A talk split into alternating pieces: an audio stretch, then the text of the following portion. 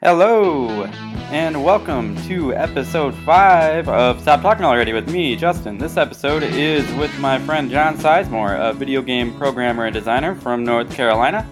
He's in the middle of a cross country road trip up to San Francisco, and it's kind of interesting. We're going to talk about his trip a little bit.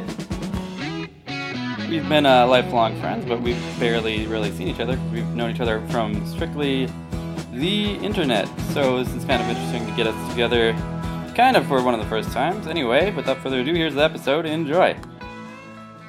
Hello, everybody. Welcome. It's episode five. Here we are already. Fifth episode. And I'm doing this time by the legendary uh, video game guy, programmer, my friend, uh, legendary John, John Rusty Sizemore. I feel like I'm doing this with a little low energy, but it's fine to start that way. No, you're doing great. Thanks, man. I appreciate it. Wait, episode five. What's the name of the show? It's called Stop Talking Already. Is it? re- Yeah, I don't know why. I'm sticking with it. no, no, that's awesome. Stop talking. Right, because you know, every it's kind of sarcastic. Like I feel like that kind of captures my uh, sense of humor a little bit. Like I, I had a that show on YouTube that I did. Whoa, it didn't eject properly. Where I uh, it called it the Game Players, and we just played games. Oh, that's right. But then there's like a bunch of other shows called the Game Players. But I don't think there's any other Stop talking already.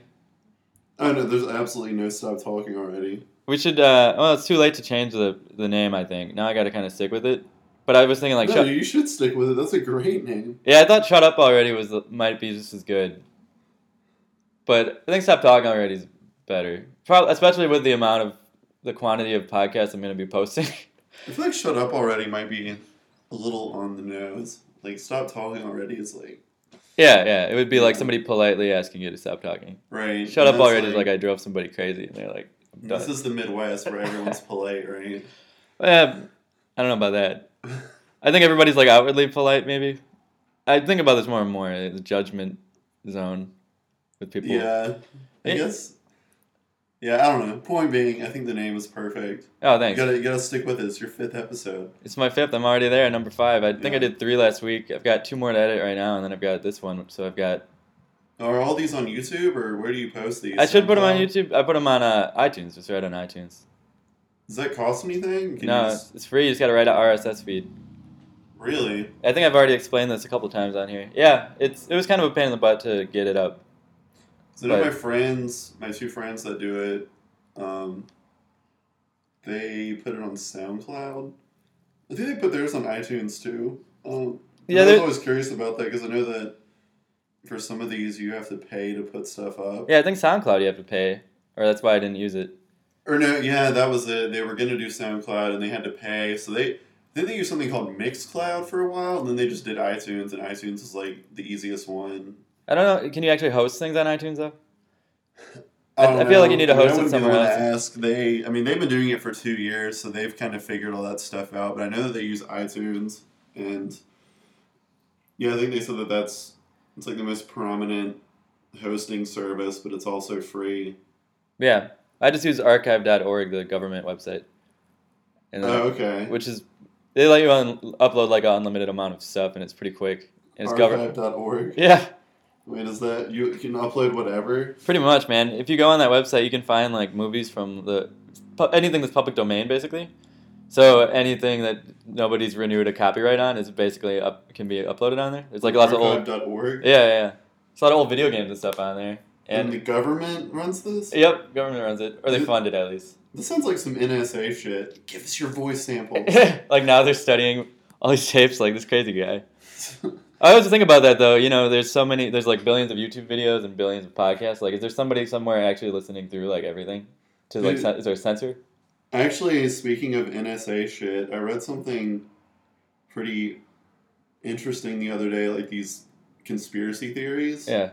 And the hashtag, there's a theory that the hashtag Throwback Thursday was started by the NSA to basically collect old photographs of you so that Oh, they okay. could. Uh, so that their facial recognition algorithms would work better. Interesting. So just to test their facial. Oh, so they could see you at a younger age, maybe Or just like create like a composite of you between years, or Yeah, like younger or just like different appearances, like if you had a beard that you shaved or something like that. yeah. Because evidently that started taking off around the time um, that one scandal broke with Edward Snowden. Like it, it started either a little bit before or after that. But yeah, Yeah. there's like a theory that Throwback Thursday is actually used by the NSA to like stockpile photos of citizens. So speaking of that, like, does the does the CIA still exist? I Are guess. there still these organizations that are kind of like shadowy? I remember like for a while FEMA was kind of secretive, and then they you started hearing about them a lot more with all these natural disasters when nobody else wanted to help with things. Like the government wasn't there in like New Orleans, and FEMA had already been there for like a couple weeks. Yeah, it's like, I don't think the CIA is still a thing. I mean, yeah, why not, right? I mean, they have a lot of bad press. They had a ton of bad press from all the stuff that came out about like their uh, crazy uh, psychological experiments they were doing on people and that, that sort of thing, like post-war stuff and like experimental drugs. So. yeah, there's a lot of stuff with drugs in the CIA, like drug running. Like they're not. It's definitely not a clean organization. Right. Well, they were kind of experimental that way, though, right? Yeah. Where it's kind of nice to know that there's people that are trying things that no one else is trying. Actually, no, they're definitely still in existence because where I went to school, they have an engineering career fair every Yeah. fall and every spring. And the NSA and the CIA have a booth there. Oh, really? And I think I actually talked to them one year. I was like, "Oh, this sounds like this sounds like a fun job." Yeah. It was just like a guy in a suit. He was super serious. He was like wearing sunglasses indoors, you know. The black sunglasses. just like the shadowy government guy. Like a presidential uh, uh, uh, bodyguard or something.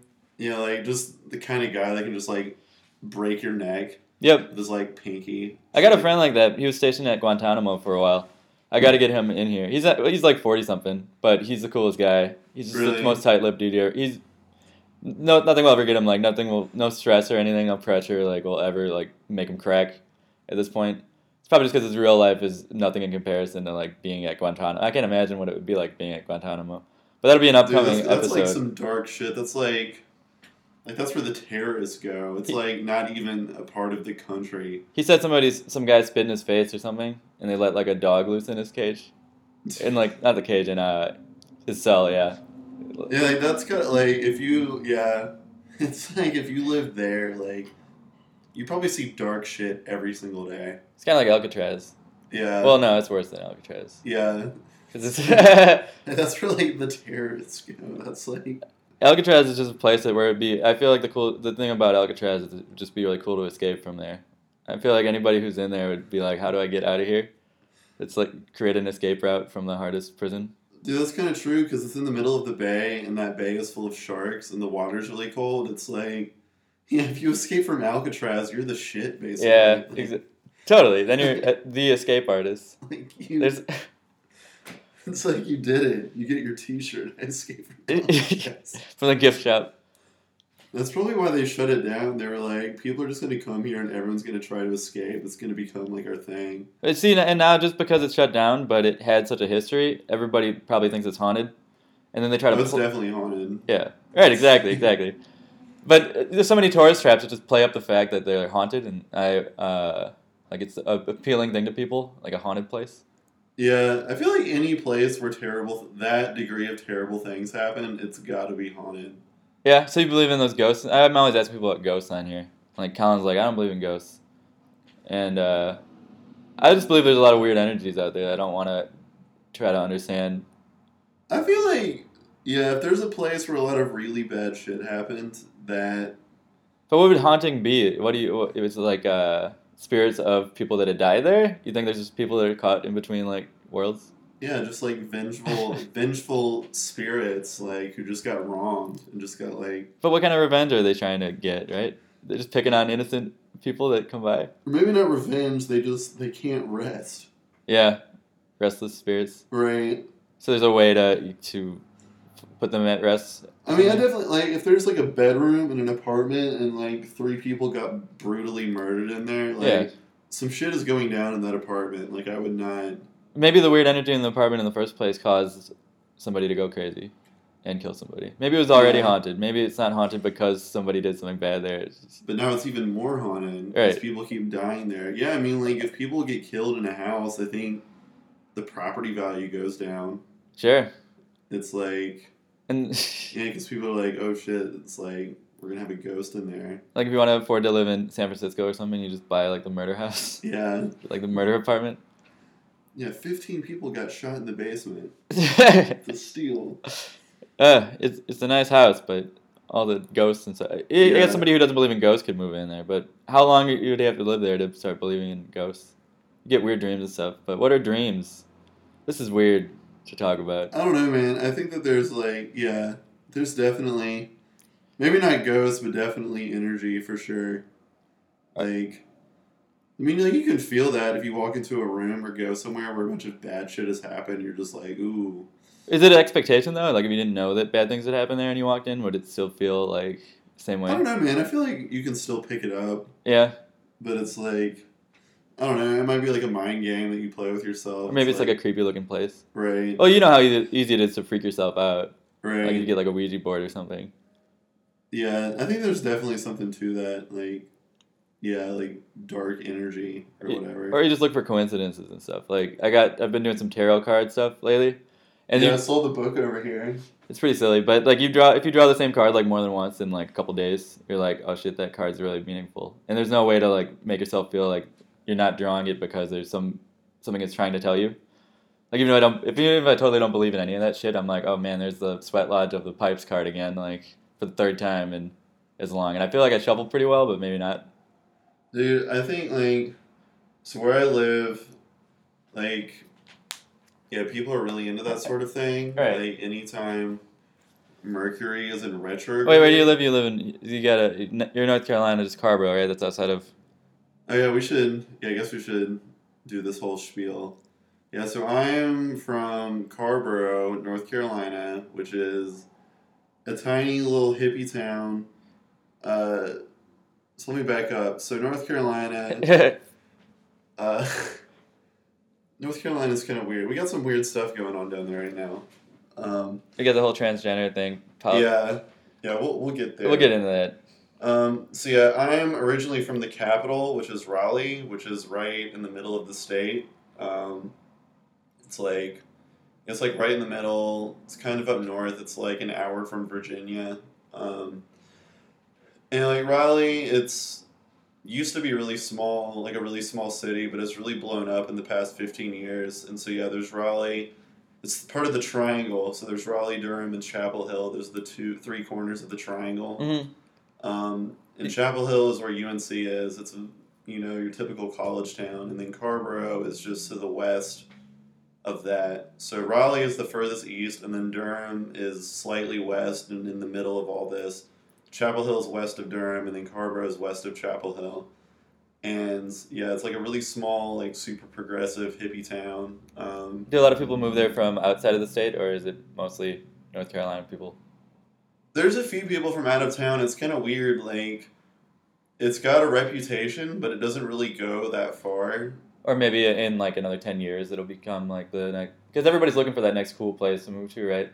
Right, but no one like people there do not want that to happen. Like Raleigh, Durham, and Asheville. Like Uh-huh. Asheville has the word's gotten out about Asheville for years and years, and then Raleigh and Durham have kind of come into their own recently. Like they kind of steal the spotlight, and they're so close that they just might continue to do that, and Carrboro might fly under the radar, which is what I want. That's what That's what everyone hoping for. wants. Yeah, But it's a smaller city though, right? It's not like what size would it be like compared to like another?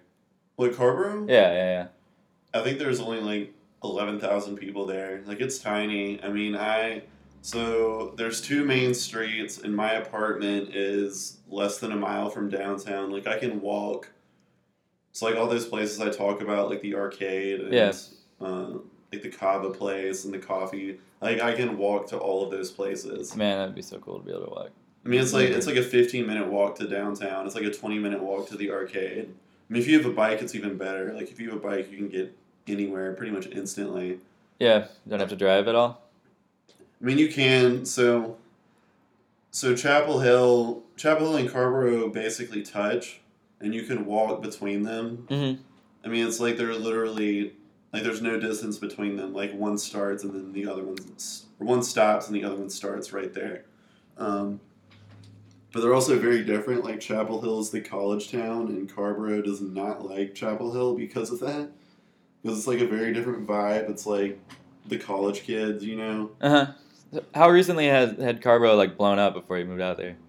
Is it mostly just because of all the creative people that are moving there for like? But there's a lot of companies there, right? Like, uh, There's not really many companies there. It's like ma- it like the whole town is full of service industry people, and it's mainly. I feel like a lot of it doesn't make sense. Like I don't get how a lot of people end up there, right? but it mainly seems like it's it's people who went to UNC and then just dropped out and they moved to Carrboro and they just started working in a restaurant and then that's just what they did. Yeah, you just fall into it and you're comfortable enough there. I mean, it sounds like a city that you love that you wouldn't have cared. I mean, That- there's like constantly awesome stuff happening there. I mean, it's really fun. Um, and then, I mean, there's it's a really good play. Like, it's got a really good music scene. There's a lot of like, like pretty much everyone I know there does some artistic hobby. Like, it's either comedy, music, art. Uh, and I mean, like literally everyone is involved in something. Like, I know a guy who makes comics. Uh-huh. I know a lot of musicians, yeah, comedians. Um, I know a few photographers. Um, yeah, I mean, there's no one that's just like there. Um, Does the place just kind of inspire like creative? Do you think it's because there's all these creative people that everybody wants to be creative? Like all the creative people flock there, or is there oh, absolutely. or there's something creative about the city in the first place? There's just some places that just inspire you. Yeah, it's it's just got that kind of energy there, and yeah, like now there's a bunch of cool stuff popping up. Like in the past couple of years, there's that arcade. Yeah, they got like a lot of old games and stuff. So there's four arcades in the Triangle. There's two in Raleigh, one's in Durham, and the last one is in Carrboro. We got Um, zero of them in Milwaukee. Nothing. You don't have any barcades here? I don't think so. you well, I mean, there's a couple places that have like sweet pinball machines and stuff. No, like these are like straight up arcades. But Yeah. the ones in Raleigh have a lot of newer games. Like They still make arcade games. they still like Somebody probably still makes them, I guess. Well, actually, there's a new pinball machine at the arcade in Chapel Hill. There's like a 30th anniversary Ghostbusters pinball they just got, and it's like it's awesome. Like the artwork is amazing. Like it's really responsive. It looks really cool. I saw a pretty new uh, Game of Thrones one the other day. That was kind of cool. Yeah, they've got that one too. Um, but yeah, like the one in Chapel Hill, it specializes in like '80s games. Like Nice. everything is a quarter, except for pinball. For they said that pinball they can't. Like the way it's programmed, it has it has to be fifty cents or a dollar. Weird. The newer ones are a dollar. Huh? Um, but other than that, like every game is twenty five cents. They've got nothing but like classic arcade Yeah. games. Like they have Mario Brothers, Donkey Kong. They got Tempest a few days ago. Um, One of my favorites is that Tron one yeah, they have Tron. with the disc throwing thing. yeah, they've got that one. They've got um, they've got a Play Choice Ten, Nice. which is the old Nintendo arcade with the ten NES games. Oh, cool, man. That's awesome. So like yeah, like that was what I played every day for a while. I'd go there, and put a dollar twenty five, and then play Contra, and then I got really good at Contra. Yeah. Beat it without dying at all. Right. I, yeah. But it's just like yeah, I would beat it without dying, and then I would. And then I switched to Mario, and then it's got Ninja Gaiden too. But Ninja Gaiden is I've got that game totally memorized all the way through. Ninja Gaiden. Yep. Got all the timing down. I could beat it. Just one run through, just straight through. Dude, th- maybe that should be my next game. Like Ninja Gaiden is always. I- Speaking of that dark energy, it's always just been like. I mean, it's one of the hardest games I've ever played. Yeah. And so it just seems like, oh, I think the second and third one are actually been harder than the first one really? because they add like different. They have like a wind element when when you jump that like randomly wind will push you. a different way. oh, that's right. Like in the first one, everything is totally set. Like you don't. There's no X factors or like random factors. Right. Speak. Oh, there's another game. They have a Punch Out on the Play Choice Ten, and there was an article that came out a few weeks ago about someone who discovered a new Easter egg in Punch Out. Really, just now. That's so cool. Yeah, and it's like yeah, like almost thirty years after it came out, and evidently, the programmers when it was discovered, they came out and said that there's like a whole bunch of other ones that haven't been discovered yet either. Cool. But yeah, there's like there's three circuits in that game. There's the minor circuit, the major circuit, and then the world circuit is the hardest one. Yeah. At the end of the world circuit, you fight Mike Tyson Or Mr. Dream, which or is Mr. Yeah, same or Mr. exact Dream. thing. Um, yeah, in the world circuit, you fight these two guys, and you can do a one-hit knockout punch. There's a little guy in the front row who will duck when you need to throw the punch. Like it'll basically give away the timing, and that was the Easter egg. And somehow no one discovered that for almost thirty years. Yeah, maybe somebody had done it on accident or something, but It's so easy now because you can record the gameplay, right? And then you can watch back and be like, okay, what happened when I had that one hit knockout? Well, the guy who recorded it, he basically like experimented with it and discovered that it only ever shows up in those fights where you can throw that punch. And then there's other Easter eggs like in the easier circuits where you can throw a knockout punch, I think. Mm-hmm. If you're fighting Bald Bull. Because he's in the world circuit. It's a one hit knockout though. Yeah, he- he does this thing where he'll back up and do this punch that will knock you out in one hit, but if you punch him right before he punches you, you'll knock him out in one hit. Yeah, but he'll stay down. It's like a not No, he'll get back up, but it's like if you do three knockouts in one round. yeah TKO. Yeah, TKO.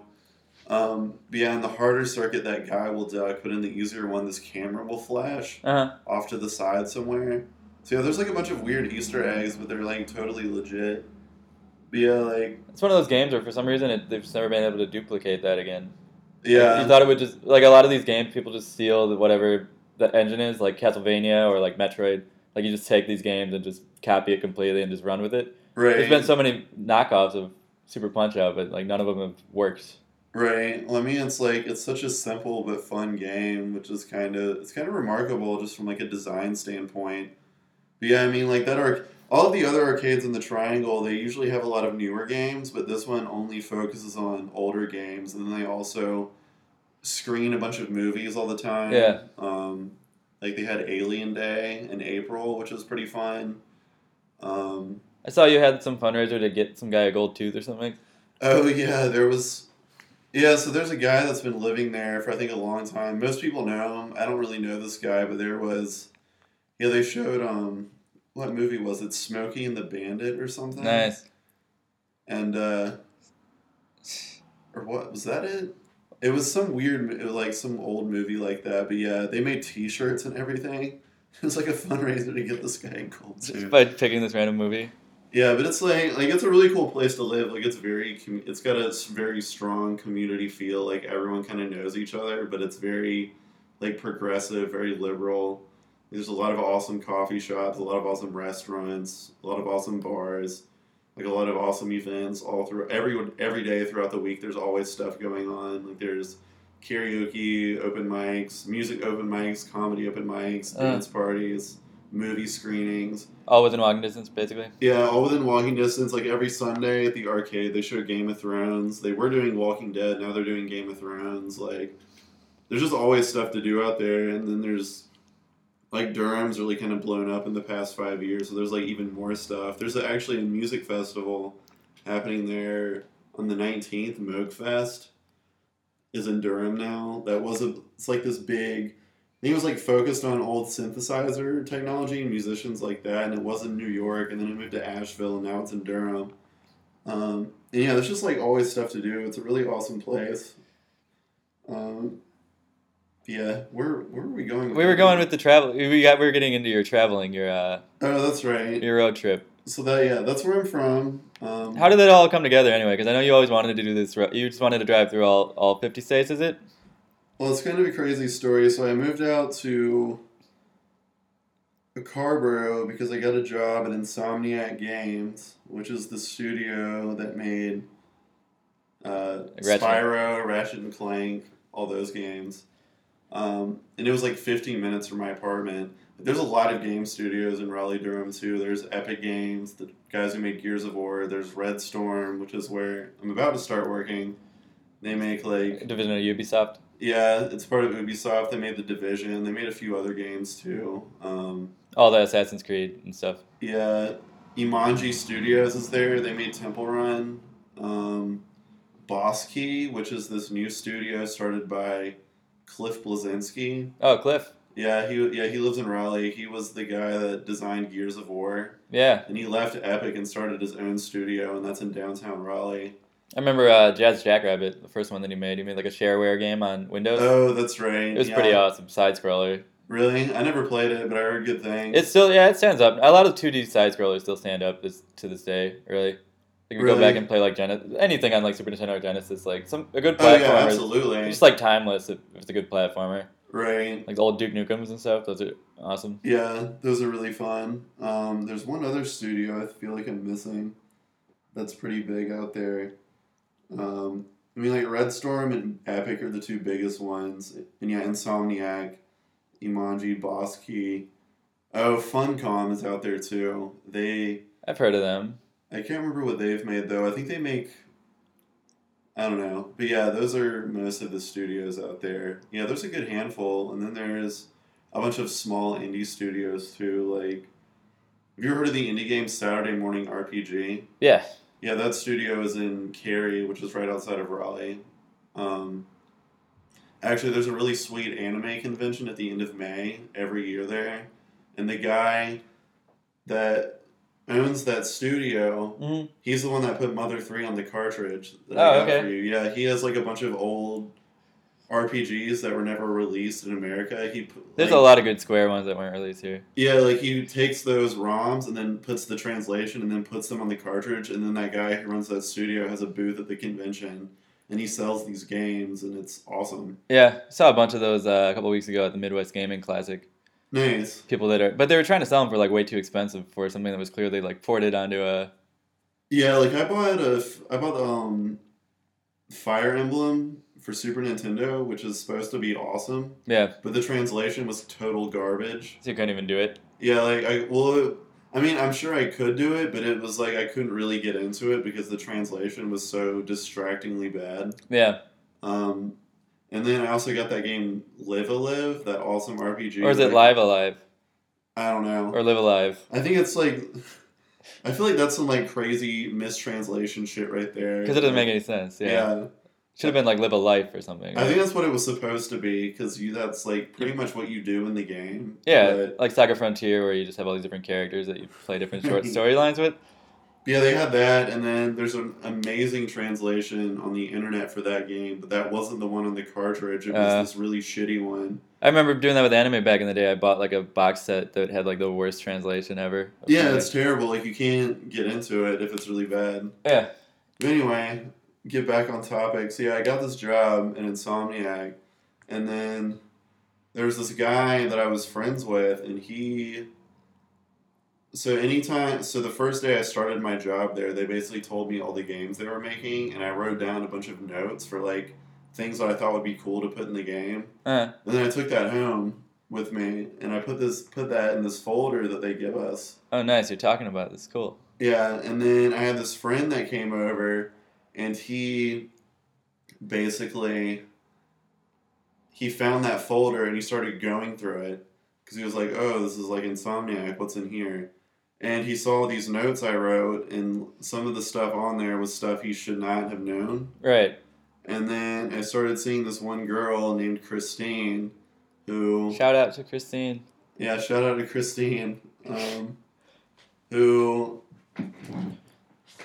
and I didn't know this at the time, but evidently this guy, his name is Max, he had been seeing her a few months before, and she just kind of like dumped him on the off the bat because he's kind of crazy, as we'll soon find out. Yeah. But yeah, like basically, I started dating this girl, and he got really pissed off about it. And then he emailed Insomniac and was like, "Hey, this guy told me all this stuff," and then basically lost my job over that. And so started applying to a bunch of other jobs. I applied to Red Storm, which is another studio in the area, and they just gave me a job. So I'm But it took like two, three months for them to get back to you. Is that a long process? no, it took like I didn't apply there until like the end of April or something. Oh, Like, really? I kind of sat on my hands for a while because I was like, oh my god, shit sucks. Yeah. Um, but yeah, so I'm like, I'm going back to the industry, and they're actually paying me more than Insomniac, which is awesome. I mean, I'm not uh, as into the games, but I mean, they've got some really awesome perks there, which is cool. It's a bigger studio too. You might have different opportunities to work on. Like, Yeah, exactly. Like they did, they worked on Far Cry. They're doing the Division now. Like they've worked on a lot of cool stuff. uh huh. Um, but anyway, yeah, so I'm going on this trip because right before I left Insomniac, I got an email on LinkedIn from a recruiter from Uber, the ride sharing app. Uh huh. And then, But that was to like design, design, that- design the app for them, or like work on logistics and that kind of thing, or so basically, they depend on Google Maps to operate Google Maps or Apple Maps. And you know, in their mind, it's like, oh, if something ever happened to Google, you know, as unlikely as that is, Right. we're out of business. Oh, what about Waze? But that's basically Google too, right? The other. Yeah, they they're owned by Google now. This is basically the exact same thing. Right. Well, basically, like they, their thinking is we need to develop our own maps so we don't have to depend on Google anymore. Oh, I see. which is, I mean, totally true. You know, because like, so they don't have to keep paying them for licensing out their technology and like, you know, if anything ever happened to them or Apple, you know, they'd be out of business. Right, but it's one of those things where it's like micro, like they can never come up with another decent word uh, processing program for so many years, like with Microsoft Word. There was never really a rival to that until I guess Google Right. Google Docs. But Right. how, how hard is it going to be to you know duplicate like a Google Maps kind of program or make something that's as good as that? Well, I think they're like definitely gonna tailor it a lot more towards like ride sharing and things like that. Like they just want to have their techno- their own maps technology. Yeah, And that's basically what the job is. It's to work on that and then to build some of it graphically using some um, satellite images and stuff, or Well, that, but like as far as programming goes, like graphical libraries like OpenGL, stuff like that. Um, see, I had a phone interview with them two Thursdays ago, and I passed that, and then now they want to interview me in San Francisco, and so oh, here we go. This is where it starts. yeah, so I was originally going to go on this big road trip in December, but kind of ran out of money because of the holidays and couldn't do it, and, and it's cold. Like, That would have been a bad time to come through the Midwest. yeah, it would have been re- like I was gonna go to Minnesota, and that would have sucked. Yeah, negative twenty something. Yeah, in like in December. Right. Um, You see, wouldn't even want to pump gas. Yeah, like, yeah, I'm kind of gl- like just thinking about it, like driving through Iowa and then North Dakota to come, like just how terrible Iowa was to drive through. I'm like, this would be like Iowa was kind of chilly too. Oh yeah. I'm like, dude, I would hate to be here in December. I wouldn't. I don't have the first thing I know about Iowa. Like everybody who, who's ever been to Wisconsin thinks of like beer and cheese, but what do you got in Iowa? Like corn? It's like your second corn state after Idaho, or that's potatoes. Dude, I think it's like nothing but corn in Iowa. Oh, Nebraska. That's the corn one too. Yeah, Nebraska, like the part western Missouri, there's a lot of farms out there too, Kansas. Yeah, I saw so many corn silos, man. But basically, yeah, so I have this interview at Uber in San Francisco, it's on Thursday, and they were gonna fly me out and I was like, well, I Well, what day is it today? It's Friday, the week before. So you got six days to make it. Yeah, I have six days to make it to San Francisco From Wisconsin. Milwaukee. yeah. But yeah, so um, yeah, I was like, yeah, you know, I'm not working, and they want me to come out there, and I was like, they're gonna pay for my flight, so I'm like, hey, why don't you just pay for my gas, and I'll drive out there, and then my trip is back on. So now here I am. Did you explain the trip to them? Yeah, so all right, so last June I drove to Michigan, so I went through Virginia, West Virginia, Ohio, and then Michigan, and then and then going back, I went through New York, Pennsylvania, Maryland, um, all the way back down, and then last fall I drove up to New England, so I went through Virginia, Maryland, Delaware, New Jersey, New York, Connecticut, Rhode Island, Massachusetts, Maine, Vermont, and New Hampshire. Jeez. And so basically, like that whole northeastern corner of this country, Mm-hmm. I've been to within the past year. So this trip, I'm getting everything else in the mainland, Even the shitty states that are even the shitty states, which thankfully are out of the way. alienating people right now, though. It's I mean, how many people from Kansas are going to listen to how many people stuff? do they even have computers in Kansas? Do they even, yeah, do they even have phones in Kansas? Did they figure out how to use iTunes in Kansas? Is there anybody who- who's under forty that lives in Kansas? Is there anyone in Kansas? Haven't met anybody. Yeah, like so. Yeah, I left Carrboro and went straight to Asheville, which is four hours west in the mountains. And Asheville, Asheville rules. It's a really cool town. It's awesome. It's like. a lot of weird ghost stuff there, right? just a lot of weird everything. Uh-huh. Um, yeah, just very unique town. It's like it's easily the coolest place in the mountains, like in the. It's kind of a it's kind of like a good, well kept secret too, right? There's not. Not anymore. Not anymore? Like Asheville's kind of blown up. Oh, like Oh, okay. people, everyone like whenever when I was living in New York and I would tell people I was from North Carolina, they'd be like, "Oh, are you from Asheville?" Oh, okay. That's like the first thing people think of when they think of North Carolina. Or Yeah, I mean it's not even a big city. It's like the eighth or ninth biggest city. Like it's tiny. It's bigger than Carrboro, but it's Mm. tiny. North Carolina's pretty big, right? It's the size of. Geez, I sound like I don't know anything. It's North Carolina is now the ninth most populous state. There's more people in North Carolina than in Michigan. Oh, okay. Um, and there's a handful of big cities in North Carolina. Charlotte's the biggest one, but Charlotte sucks. Um, You're it's so opinionated about it. Well, it like I mean everyone thinks Charlotte. Unless you're in Charlotte, North Carolina people think Charlotte sucks. I mean it's a big city. There's some cool parts, but it's like a bunch of banks and bullshit. Fuck Charlotte. Yeah. I mean, like the triangle is where it's at in North Carolina and Asheville. It's like Raleigh's pretty big. I think the Raleigh metro area actually has more people than Milwaukee now. I believe it. Yeah, I mean, there's. I don't think lot- that many. I don't think our, our population's growing here in Milwaukee. I, it's probably pretty static. Yeah, ours is like booming. Like I think the metro area, it's like, it's definitely over a million. It might be like two million now. But yeah, it's a lot. Um, then there's Greensboro. That's the third biggest city, and that's Greensboro kind of sucks. And you've got Why does it suck though? What, what what's wrong with Greensboro? It's just like super redneck. Oh, okay. Yeah, you probably got a lot of that out there, huh? Yeah, and the whole eastern half of the state is like super ghetto and redneck. Um, but you've got some really cool beach towns. Wilmington is the big beach town. Then you've got the Outer Banks, which are awesome. And then in the mountains, you've got uh, Asheville and Boone, which are both like I just love mountain mountain towns. yeah, they're, but they're both like super like progressive, like liberal. It seems like that's how mountain towns usually are. Like when I was out in uh, Well, what's, what's weird is that like it's only like that in North Carolina though. Like if you go up to Virginia, there's Roanoke, and Roanoke kind of sucks. And like West Virginia is nothing but mountain towns, and West Virginia is like ghetto as fuck. yeah, And then Knoxville, Tennessee. The ones in Tennessee are kind of cool. Like there's some cool stuff in Knoxville. That's where the University of Tennessee is, and then um, there's some cool stuff in Johnson City, Tennessee, which was actually my first stop on this trip. Um, Nashville's all right. Yeah, Nashville's pretty awesome. There's a The music know, scene's pretty cool. yeah, obviously there's a really like music city. You know, there's a big music scene, but there's also a lot of really cool neighborhoods. Um, Country music's coming back, man. Did it ever go away? I don't know. what what it depends what kind of country music? Well, I think you're get, they're getting back into like a lot of real. ins- There's been like this uh, uh, reaction to all the overproduced synthesized music, where there's more people who are playing like actual instruments again now.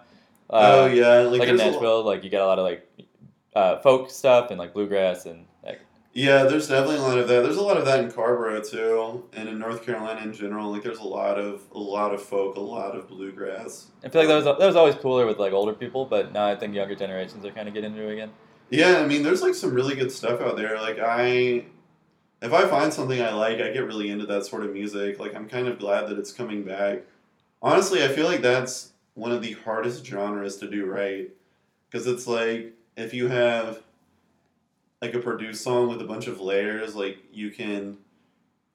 Like you can apply some science to it. You can like get the kind of notes that you want to, that will like the hook Yeah, you yeah. know, like you can engineer that, but if you're just doing like folk music, just singer songwriter, I feel like it's way harder to do that right. Like you actually have to know how to play and like sing and write a song, Right, and you gotta get it, you gotta nail it when you do it. right? Like you gotta you're gonna have to do a million takes on it. Right. I, I know this is try as as anybody who tries to record songs knows. You know, you, it's got to be perfect. Right. You But could- yeah, I've been actually listening to a good bit of that on this trip. Um, yeah, there's like there's some really good stuff that's coming out recently. I was listening to. Have you ever heard of the tallest man on earth? Yeah, yeah. He's. From, he's from like uh, Scandinavia or something. Yeah, he's from Sweden, but he's got some incredible albums. For sure. Yeah, I had his first one. Uh, Shallow Grave. I think that's right. Yeah, he kind of sounds like Bob Dylan a little bit, but Yeah. Yeah, he's really good. really amazing guitar player though. Yeah, he's yeah, he's something else. But yeah, he's really there's actually a lot of awesome music coming out of Sweden, but yeah, he's really good. Um yeah, it's like good music to listen to driving through cornfields. All right, all right. Um Your soundtrack for your road trip. right. But anyway, yeah, so I left Carrboro, then I was at Asheville, and then I went up into Tennessee. I stayed the night in this town called Greenville, which is southwest of Johnson City, which is like the northeastern corner of the state. Then I drove to Nashville. Um, then I drove to Louisville, Kentucky, which is another awesome city, another very underrated place. There's a lot of cool things there. I stay with a family in Louisville that runs a vintage clothing store and How did you meet them? Use, uh, Airbnb. Airbnb. Okay, yeah, that's a great one. Yeah, and the husband was a music is a musician, and the wife is a hat maker. Nice. And yeah, they were just run this really cool vintage clothing store in Louisville, and they have a two year old son named Maverick. Sweet. What a name. Yeah, yeah, and they have their hat. Top Gun. Yeah, yeah, they had a son named Maverick. They had another. They just had another baby too. I think named Marlowe. And then inside the house, there was all this like clown stuff everywhere, like a bunch of like really cool artwork and circus themed Creepy. stuff. I mean, it was like really cool though. It was one of the coolest houses I've ever seen. It was like a bunch of mid-century furniture. Yeah. Uh, but yeah, then I left there and then I drove pretty much straight to St. Louis, so through Indiana, Illinois, Southern Illinois. Went to St. Louis and then I took Interstate 44, which goes to the southwest corner of Missouri. So this was like the day I was doing all the shitty states. So I dipped into Oklahoma, I dipped into Arkansas, and then drove. You just drive right through, or do you stop anywhere? Other than like gas stations and stuff. Well, there's like a little corner, that bottom corner of Missouri, all those states kind of intersect. There's like Kansas, Oklahoma, Arkansas, and Missouri. Yeah. So I just kind of got o- Oklahoma and Arkansas out of the way, and then I started going north on, I think, Interstate 49 towards Kansas City. And didn't make it all the way there, but I stayed the night in this hotel right outside of town. Um, can't remember the name of the town. It was like, oh, I think it was Butler, Butler, Missouri. Oh, dude, I gotta tell the tornado story. Oh yeah, it's his tornado story. I can't believe I missed that.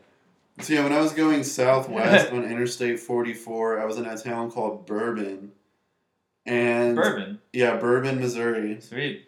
and it started raining really hard. And I was on the phone at the time with Christine. Oh hey Christine. Yeah, hey Christine, what's up? And then it started hailing. And I, I hung up the phone I was like, yo, I gotta call you back. This is really bad. So it started hailing, the worst I've ever seen it hail. I mean, we get hail sometimes in like Carrboro, but chunks coming down. Like I mean, it was like penny sized, and evidently in some parts it was like grapefruit sized, which is ridiculous that is that's insane. Yeah. Um, yeah, I've never seen it hail like this before. And like I was on the interstate doing like 70. I was like there weren't any puddles and I was hydroplaning on the interstate.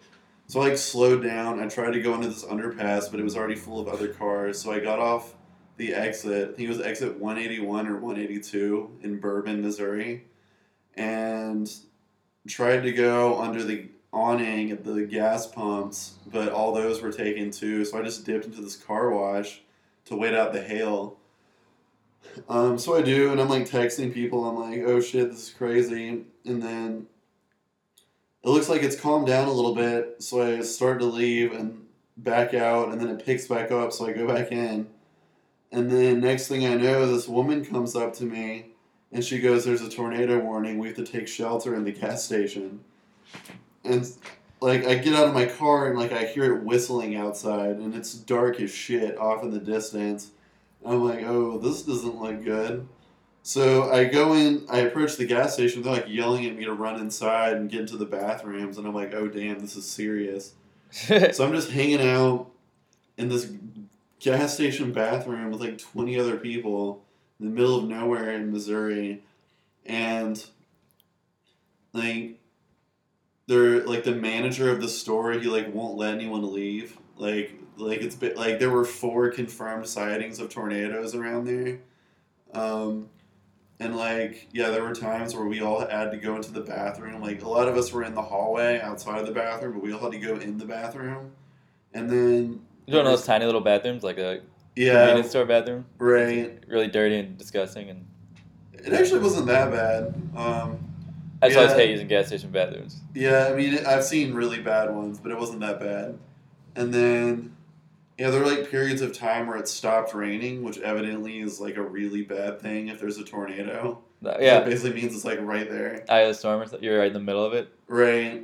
But, um, yeah, I was there for a good hour. And then they lifted the warning and they said everyone could go, but before everyone left, they offered everyone a free soda or free coffee. Cool. Um, and like my back, it kills me when I'm in the car for very long. Like I think, honestly, I think I might need a neck pillow or something because my back will start hurting really bad. Yeah. Um, because it's like it's really hard to have good posture while you're driving. I just don't think it's a natural thing for anybody to be sit, like in a car for that long. Right. And so it was like really good for me to like be on my feet for an hour because it got rid of my back pains. You can do some cruise control though. Yeah, Then you can sit however you want. yeah. I like I adjusted my seat, and I'm hoping it'll make a difference when I leave Wisconsin. But yeah, so they gave everyone a free soda and a free coffee. Um, so I got a coffee, and then I ended up meeting this guy who was around my age from Oklahoma. He was driving to Baltimore to see his brother graduate, and so we talked for like thirty minutes. And I told him a bunch of cool places he should stop at on the way there and back. But yeah, then I left the gas station finally and drove. Yeah, basically got all the shitties like Oklahoma, Arkansas. Then I started going north on 49. s- Stayed the night in Butler in this tiny little hotel. And then yesterday, um, and Butler's about an hour south of Kansas City. So I drove into Kansas City, drove into Kansas, saw that, and the Kansas side of Kansas City is actually really nice. Um, it's in a town called Overland Park, and yeah, like a lot of really nice houses there. Um, Kansas City actually seemed kind of cool in certain ways. But yeah, I stopped on the Missouri side and got some barbecue at this place called. Oh, there's the bag Jack, Jack Stack, Stack barbecue. Barbecue. It's really good. Um, Highest rated barbecue in the country, according to Zagat. I don't know if I'd go that far, but it's good. We got a really good one here in Milwaukee called Speed Queen. If you're looking for more barbecue. I mean, like being from North Carolina, I'm kind of biased towards Yeah. our places. I really like the mom and pop places the best, and this was like more of like an upscale, like official Kansas City barbecue. Well, maybe at one point they're mom and pop, but they did well enough that they could like upgrade and yeah, probably. I mean, their their sauce was really good. Had amazing sauce. Like the meat was really good. I mean, if I'm like, I've had St. Louis ribs before, but if I'm in Kansas City, it's like, shit, I gotta try some Yeah. barbecue there. So I got some barbecue, and then where did I go? I went north on, I think it was 49 still, to St. Joseph, Missouri, which is like a little shit town in the northwest corner. There's just so many. There's just so many cities. Yeah, I mean it's like tiny though. Like I, like Missouri has a- has their populations on all their signs, I think, and it was like not even hundred thousand people. It was I don't even think it was like thirty thousand people there. Um, it's, it's crazy that some people live their entire lives in these tiny cities that like you just pass through for like an hour and you're like this place sucks. yeah, yeah. It was like like Saint Joseph was kind of ghetto and doesn't seem like much happens there. But yeah, so then like, what's the best thing that ever came out of St. Joseph, right? right? If you were to try to look it up. It's it's right on the border of Kansas, so it's on the edge of the Missouri River, which separates Kansas from Missouri in that part of the state. So I drove into Kansas, and it was like desolate cornfields, boring as fuck. And then I drove north into Nebraska. I think it was on Kansas seven, and then I crossed the border. I was like in the southeastern most point in Nebraska and I crossed the border, and there was like a sign there that was kind of cool. It was talking about how, like, the site, that place where I was at, that southeastern extreme point in Nebraska, was the guy who surveyed it. The data he gathered basically set the standard for how they organized all of that land in Kansas, Nebraska, and like parts of Colorado. Oh, back when they did land surveys and everything. The, Yeah, Yes. like this guy who surveyed Kansas and Nebraska, like that data will set the standard for like a lot of the West, and that's basically what that sign said. I took a picture of it. yeah, there's basically there's a grid format that they use to found a lot of cities in Wisconsin too, where would, there'd be like a lake, and then next to that you have a schoolhouse, and then there's like a bank in a particular spot. Like I think it was like 50 squares or something basically that they would plot out. Like the, there would always be a lake in the center, and they planned out the rest of uh, like pretty much identical cities just all over the place. Yeah, that's kind of what it said on there. It was like they would set up grids, and that's how they would just organize all the lands. Um, but that was kind of cool. And I was only in Nebraska for like thirty minutes. I basically just drove up to this town called R- Rulo. I don't know. so- it was like it was tiny. It was like three buildings. There wasn't shit there, and then Yeah, you should have stopped and investigated the whole city. Why would you not stop and see all three buildings? when in why wouldn't I? Rolo.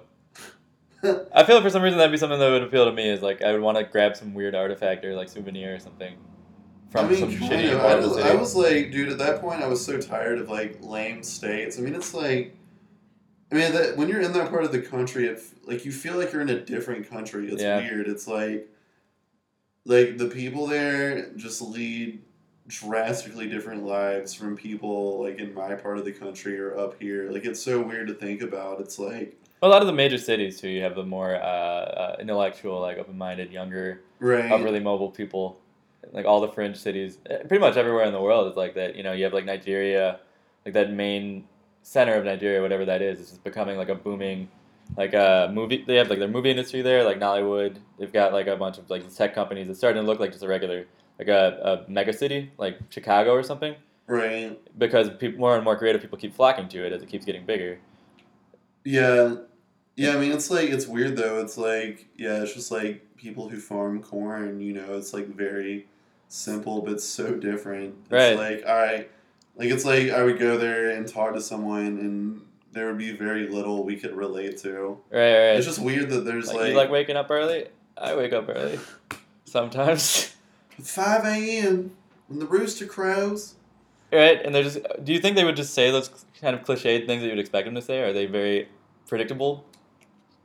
I don't know, man. Like Because maybe there's just one guy who's like super hilarious. It's been like a cornhusker farmer his whole life that no one's ever going to discover. I bet like yeah, I bet that they're like they're actually pretty cool. It's just me being like a judgmental Possessive. asshole. Well, you're going through it fast. you you got to go quick, right? Yeah, like I, like these are all just the Snap states I judgments. gotta Yeah. I just gotta visit. But yeah, then I left Nebraska and then went back into Missouri. Then I took forty nine south back to St. Joseph, and then I took like inter or US thirty six. St. Joseph's in Missouri, right?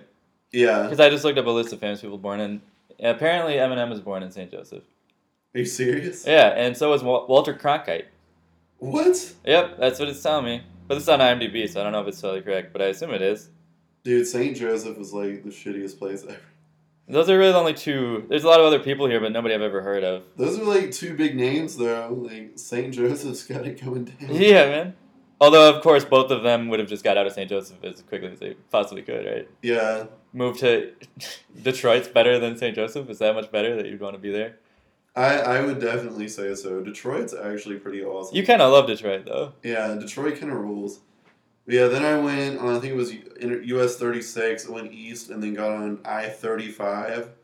Crossed into Iowa, I went to Des Moines, and then got on 80 east, crossed back into Illinois.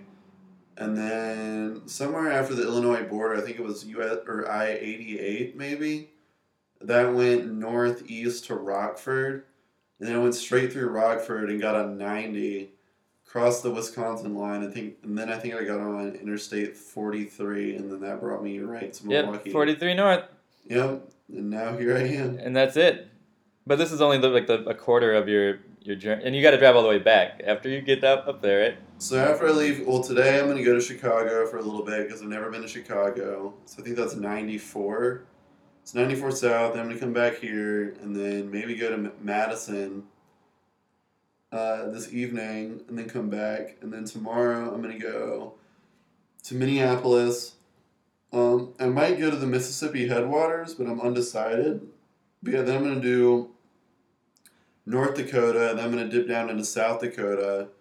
Um, and I think that's I ninety. I'm gonna get on I ninety in South Dakota, and then go through. There's like it goes through a little part of chunk of Wyoming. So I'm gonna hit Wyoming, then I'm gonna hit Montana. Basically, take it all the way across Montana, and I'm gonna stop in a town called Red Lodge because I did an outward bound trip in Montana ten years ago. Uh-huh. So I'm gonna go to Red Lodge and basically You got to revisit your. revisit my memories. yeah. Um, yeah, then I'm gonna take 90 across Idaho into Washington, go all the way to Seattle. I'm gonna spend a day in Seattle. Then I'm gonna drive south, spend a day in Portland, then drive south to San Francisco. Um, do my interview on Thursday, and then from there I'm gonna drive into Nevada When are you supposed to start working for uh, Red Storm? June 6th. So you got plenty of time. Yeah, I got plenty of time. So I'm gonna go to Nevada. I'm gonna go south to Vegas. Um, I'm gonna cross into Arizona, see the Grand Canyon. I might go to Phoenix and see my friend Alex. Do it. Um, and yeah, then I'm gonna go north into Utah because I've heard the desert there is really awesome. and Utah's incredible. Utah and Wyoming are just my favorite. Yeah, like do. I'm really. Ex- I've seen a good chunk of Wyoming, but I'm really excited to go to Utah because I've never been there. Salt Lake City's amazing. Yeah, I think I might. I don't know if I'll go to Salt Lake City. I think I'm gonna go on the west, the east side through Moab, like all the weird rock places. It's just one of those states where they, all the laws kind of make it unappealing. Like the liquor laws are just insane. You can't buy any liquor that has like a any beer that has the alcohol content over like four or something like that. Oh damn! So all you can get is like light beers and like. But even then, not a lot of places carry that stuff, and they don't sell it on like Sundays. I don't remember what time they sell. Yeah, Utah is like I think really conservative.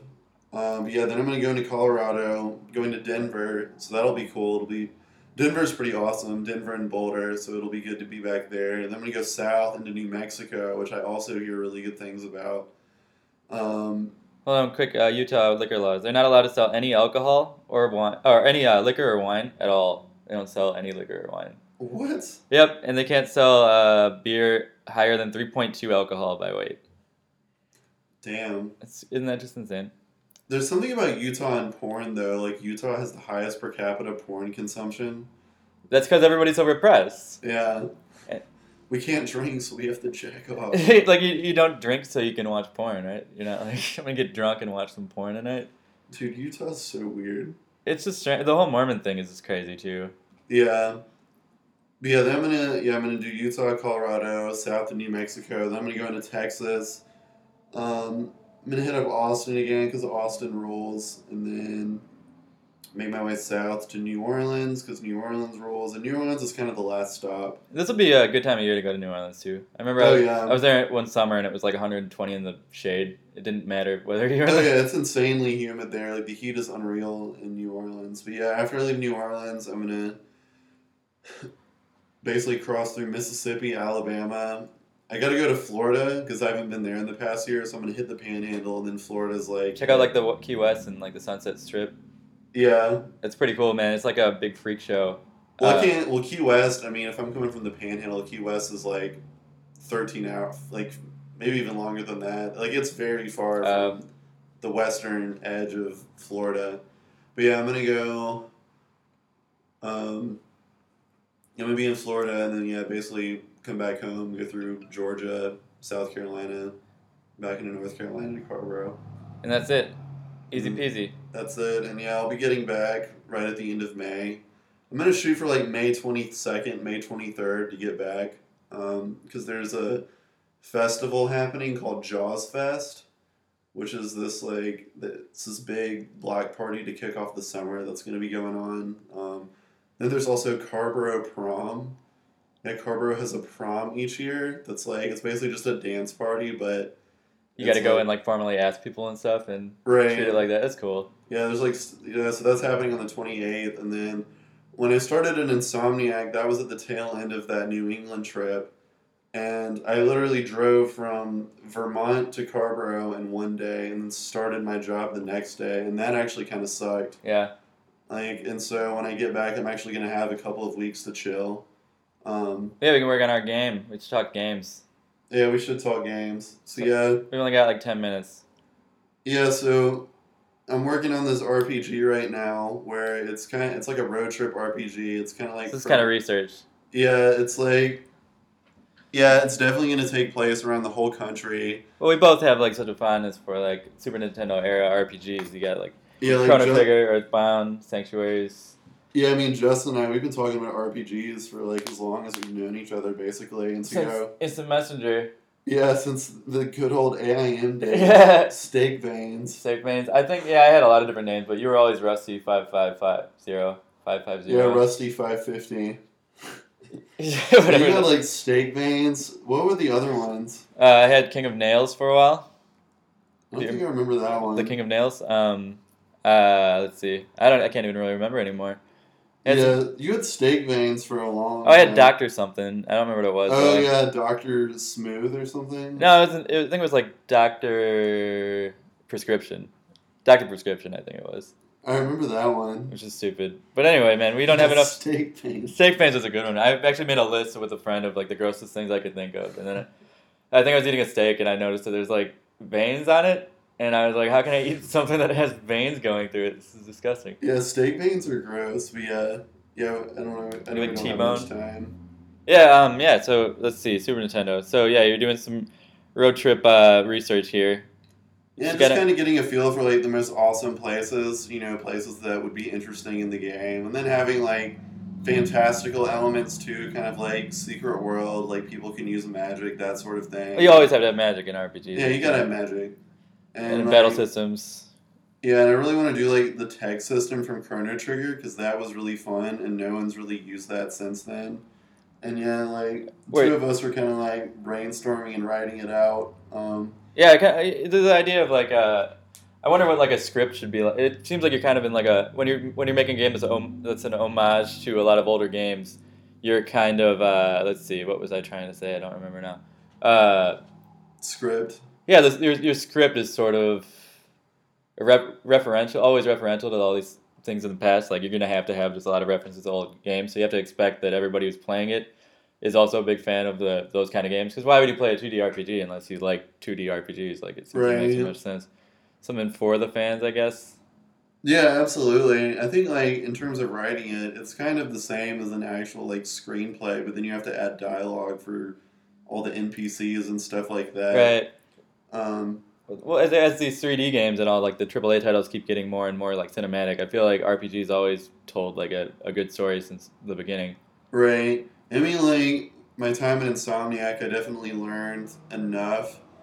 Like I definitely learned how they organize games, how they're managed. You know, it's Mhm. basically like like they had deadlines every month, and you know, it's artists, designers, and then programmers. Those are like the three big disciplines that merge together to make the games. And so, and yeah, there's like design docs. Like I basically learned everything that I think I would need to know to be able to do something like that. How easy would it be to do a, like an old school 2D game compared to something that you would be programming now? Is it a lot simpler to like program for that sort of? Yeah, well, a 3D game, you have to deal with models and animations with models. And I mean, like, there were a lot of people that worked there, and that's all they did was make models. And then the programmers. Get them to look right and stuff. Yeah, but then, like, the programmers have to do things like make the transitions between different animations smooth. Mm-hmm. And a lot of that stuff is kind of boring, I think. So I, I never actually got to mess around with that stuff that much. Like, I mainly did user interface stuff. Um, but, I mean, from a 2D standpoint, I mean, it's kind of the same thing. You know, it's like mainly art. Like, it's more art than anything else. And then, you know, in the Unreal Engine or the Insomniac engine or Unity, all you're doing is just making stages. Like you have a character, you'll have like a script file that basically controls how you move. Um, Like through like C plus plus or something. right? Yeah, Unreal uses C++. plus. Unreal is incredible too, um, and you can like script cutscenes, stuff like that. I mean, so it's like it's really easy to do, but the main thing is like the art is probably the biggest thing in that kind of game. Like RPGs are pretty simple to program Mm-hmm. because you're just like moving in four directions. You have to like It's kind of the same thing over and over. Just scales. yeah, you'll just have like a map of like some area. You'll have like certain little boxes you'll put for places that should transition to other areas. Which Or you can need to find like code. keys to unlock like the next. Like you do something and it changes the rest of the world around you. Right, like you'll have an inventory. I mean, all that stuff is really simple to set up in code. It's mainly just getting the art in there and then essentially hooking everything together. But I mean, like the art, I mean, there's so much art that goes into games. I mean, especially a 2D RPG. Like you've got, I mean, if you think about Earthbound, I mean, someone had to make all of the, all of the towns, all of the insides of all the buildings. Right. Someone had to draw like Ness and the rest of the characters, all the other characters. Someone had to draw all of the uh, the transitions, like the walk, the run, like the bicycle, the idle. And the mu- the music too. The music cues for like every Oh every yeah, the action that you're doing. music. Um, yeah, all the backdrops, which I still don't really know. Like I was trying to figure out how they did the backdrops in Earthbound because I wanted to add something similar and like. Because I mean, like, if you were gonna have some kind of dynamic environment like that in code, Mm-hmm. The Super Nintendo, there, there's no way it would have had the power to do that, like update every pixel that fast. Yeah. So there's got to be. I was reading something about how they took like two composite images and then just like moved them around a little bit. It was really weird. Um, I need to do more research, but like the artists had to make that too. They had to make those images. They had to make all the attack animations. Like it's like it's based. I would say it's more art than coding for sure for an RPG. I mean, if you have something Well, like a three D game with Mhm. like realistic physics and stuff like that, or like really cool lighting or right. water, you know, that's going to be a lot of code, a lot of really complex code. But something two D like that, it's art more than anything. Yeah, but uh, so you start out with you probably still want to get like a script or like an outline down before you do anything. Oh, absolutely. And I think it's even easier the coding nowadays because back in the day, you know, you had such finite memory on these cartridges, you know, and a lot of the art would take up that space. You can so- pretty much Google something if you ever get stuck now too, right? Or is it that Right. I mean, well, you have like the Unreal Engine now, and the documentation is amazing. You know, you can pretty much figure out, and there's like forums too. I mean, you can go on and figure out a solution to pretty much anything that you want to solve. or just ask some guy, yeah, You just ask some random dude, or like, on the street. yeah, just be like, yo, how do I, how do I do animation state machines?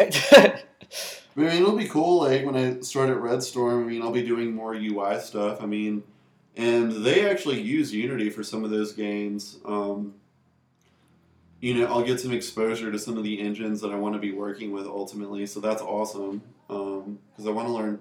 I want to be able to work with that stuff in a professional environment. So it's cool to be getting that experience. then you can just break up and do a studio. Right, but I mean, like the end game for me, even Insomniac, was to make my own games, like have my own studio. and Right. I've kind of, I mean, I wasn't there long, but I like saw enough. You know, I learned a lot of stuff to where I think I could actually go through with it if I. That's always been my dream, man. And I, I guess RPGs appeal to me too because I don't know any of this programming stuff, but so much of it's writing. Yeah, so a lot of writing and a lot of art, um, and a lot of music too. I should say that too. But yeah, like, yeah, that it's gonna happen one of these days, one way or another. The road trip RPG. I mean, We're doing it. like we said, it's always been a dream of ours. It's my biggest dream. Always have a 2D RPG. Yeah, it's like, and yeah, like, I feel like most studios nowadays, like, I, or just in general, like, I can't, like, I realize I'm never going to be truly happy unless I'm actually making stuff that I'm involved per- in. and that you personally yeah are proud of or something or like well Yeah, I mean, like, Edge of Nowhere was cool, and the, the Division, I mean, it's okay. It's not a game I would ever play, I think, on my own, but Edge of Nowhere is a VR game on uh yeah, on the Oculus that comes out, I believe, June 6th, the fir- same day I started Red Storm. really. Yeah. Do you still get like a credit on there at all? Did you do anything that's gonna stay in there, or did they scrap everything? Oh no, I'll on? definitely get a credit. Like I did all of the UI, I did the front end, I did most of the pause menu. The pause menu is like this journal that you open up, so I did a lot of that. Um, Cool. Hooked a lot of that up. Yeah, my name will definitely be on that game. Um, but yeah, I mean, like all of those games were. f- I mean, all the stuff is fun to work on, but it's like it's not something that I came up with, Right. and so I really think like so a boss kind of. Yeah, and I really think that's where gaming is going these days. Like, I think a lot of people are putting all their chips in VR, which I don't really. I don't really agree with either. Yeah, I just like a lot of the stuff for VR doesn't. It's kind of like the same thing with like when people would focus on graphics instead of gameplay, and the Right. games would kind of suck, but they would look beautiful. It's kind of the same problem with VR. I feel like all the stuff that I like playing the most is like the indie games.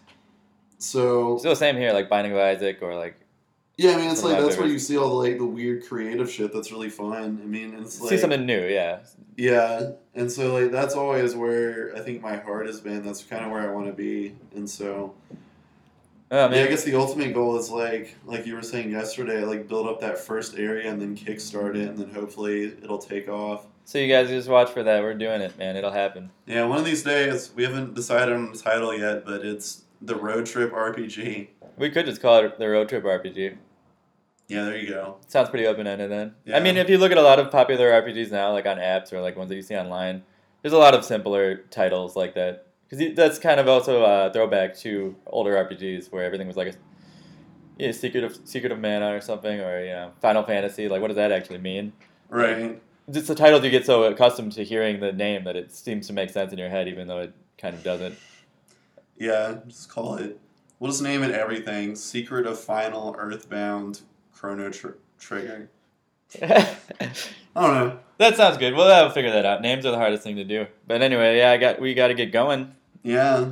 So uh, thanks for listening Thanks for listening, and yeah, be on the lookout for the road trip RPG. for the Road Trip RPG, guys. Coming That's soon to a console near you. and that's it for me, Justin Engelbart, and my pal here, Rusty John, legendary Sizemore himself. That's right. Good luck on the trip. Maybe we'll do another one before you leave. Yeah, that'd be awesome. All right, take care. Bye, guys.